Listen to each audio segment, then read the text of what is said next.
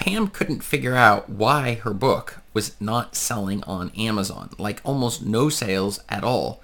And she had done everything, right? Well, maybe not. And that's one of the reasons why in today's video, we are going to talk about do this and you will never write a book that busts.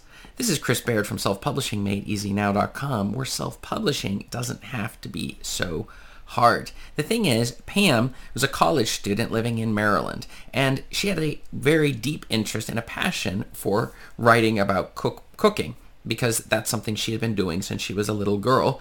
And she'd put out multiple, she'd done a lot of writing and come up with a number of recipes that she wanted to share with the world. And so she put together a cookbook. And that was what she decided to do. She was doing a vegan cookbook since she was so excited about the whole vegan lifestyle and all of that. And so by putting a cookbook, she could help even more people discover the recipes that she had come up with over the years. And she had a lot to share with the world.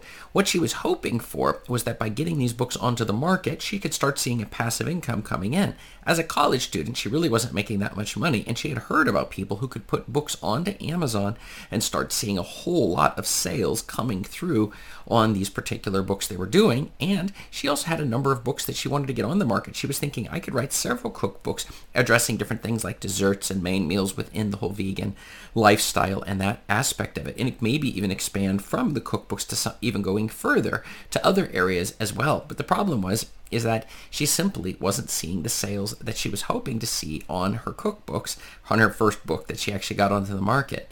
And so she was hoping to get multiple of them going, but she wasn't really going to be doing this if she didn't see sales at all, because after all, maybe the market was telling her they just didn't want what exactly she was uh, what she was offering, and she began to doubt if maybe even this whole passive income idea of putting books on the market that will sell while you sleep, and then you're making money from them, and you can use them to put your next books on the market, whether or not this was even something that even was true, or whether it's just a myth that nobody's able to really do this, and that just people talk about it but in practice, it's simply not something that can be done.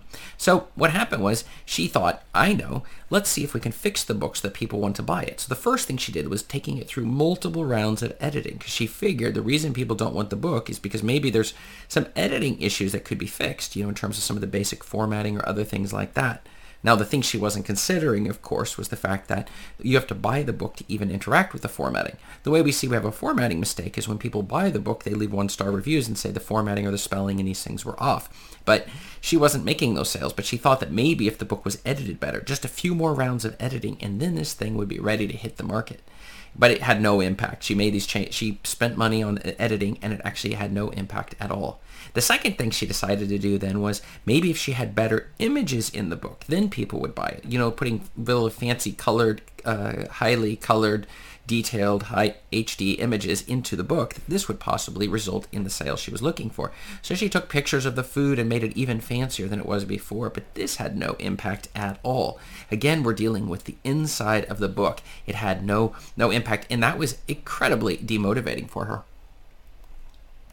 So the thing is, she had heard and watched a couple of the videos that I put out where I was addressing a lot of these issues and the frustrations that a lot of people and new writers experience when trying to get your books to sell. So she decided, okay, I will book a free discovery session.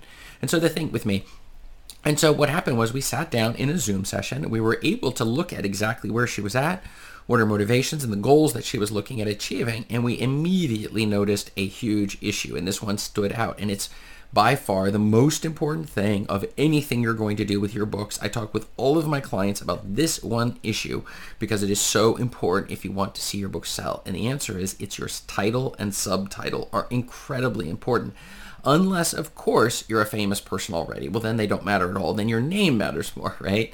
You're marketing across who you are already. If you're a celebrity or micro celebrity uh, out there, an influencer, right? And you're and then it doesn't matter as much. It still matters because that gives us the ability to find cold traffic, audiences who've never even heard of us how are they going to find us if they've never heard of us? And the answer is they're going to find you because they're searching for you on Google and on Amazon and on these other sites.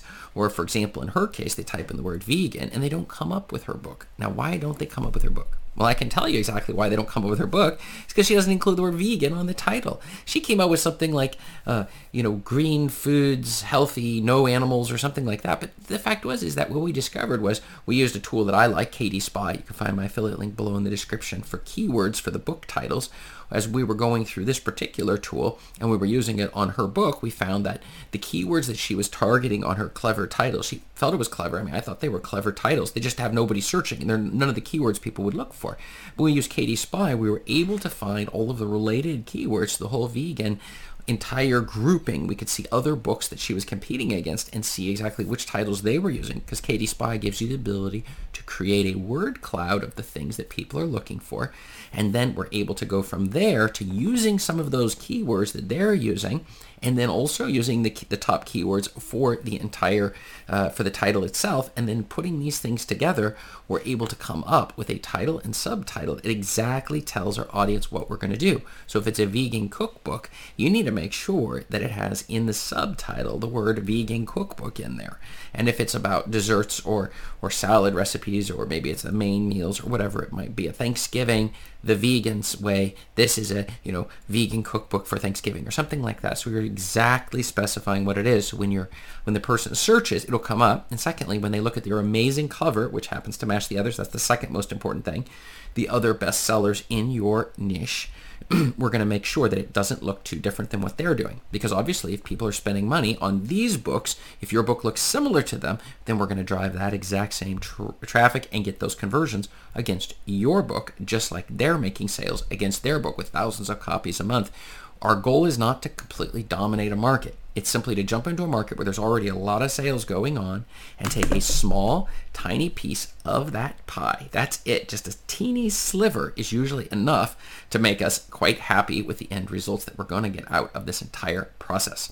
So that's the second thing, right? But the key was is the first thing is the title and subtitle. It's the absolute top priority unless you're a micro influencer or a celebrity of some sort where they know you. And so, and that's what I use. I use the uh, KD Spy as my absolute top way. And then there's two things we use with the competitor keywords that they're using, and then also looking at the top search items. And you can do that easily enough in Amazon if you even type in vegan and space and then type A, and it'll pull up all the things people are searching for in A, and then B, and then C, and then D. You can also do the same thing in Google to find out what exactly it is people want our goal is not to try to guess what people want, but to give them what they want. And what people are searching for is a great way to tell us what exactly they want. Now, when they get into your cookbook and stuff, you can give them what they need. And this is an important thing to remember with sales in general. It is that people sometimes don't know what they need. So you give you tell them what they want they get it and you deliver on that and then you give them what they need in addition some of the background information and a lot of these other things that they're going to need. And that was something that was very important for her for pam to do as well with her book. And in the end she felt very positive about this. She felt she had a little bit better of a direction uh, after the free discovery session which you also can book. Just go ahead and click the free the link below to book a free discovery session. We can take a quick look at your situation as well. So she finally did purchase KD Spy. She wasn't sure. She was a little bit skeptical. Maybe this isn't going to work so well. And what happened was she changed her title and she changed her subtitle and she was looking at the top search key terms and things like that. But what happened was after about a week, the book started to sell. It was amazing. It was like, but the book's contents weren't any different really. I mean, she hadn't really done that much with that. That made no difference at all. She hadn't changed really much of anything else. The description looked pretty good, and the cover was still the same cover, but just by changing the ti- the subtitle in particular, that subtitle, she was able to start seeing people who were searching coming through to purchase her particular book. And the next stop on her little journey is going to be ads, but in terms of the most important thing in getting these sales, it was the title and the subtitle. And one of the things also when we're getting going with this whole self-publishing thing, and I was commenting to her as well, is building habits into what we're doing. And that plays such a pivotal role. And that's one of the reasons I want you to check out three 60 second habits for a best selling book right up above me here. And I will see you over there. Thanks.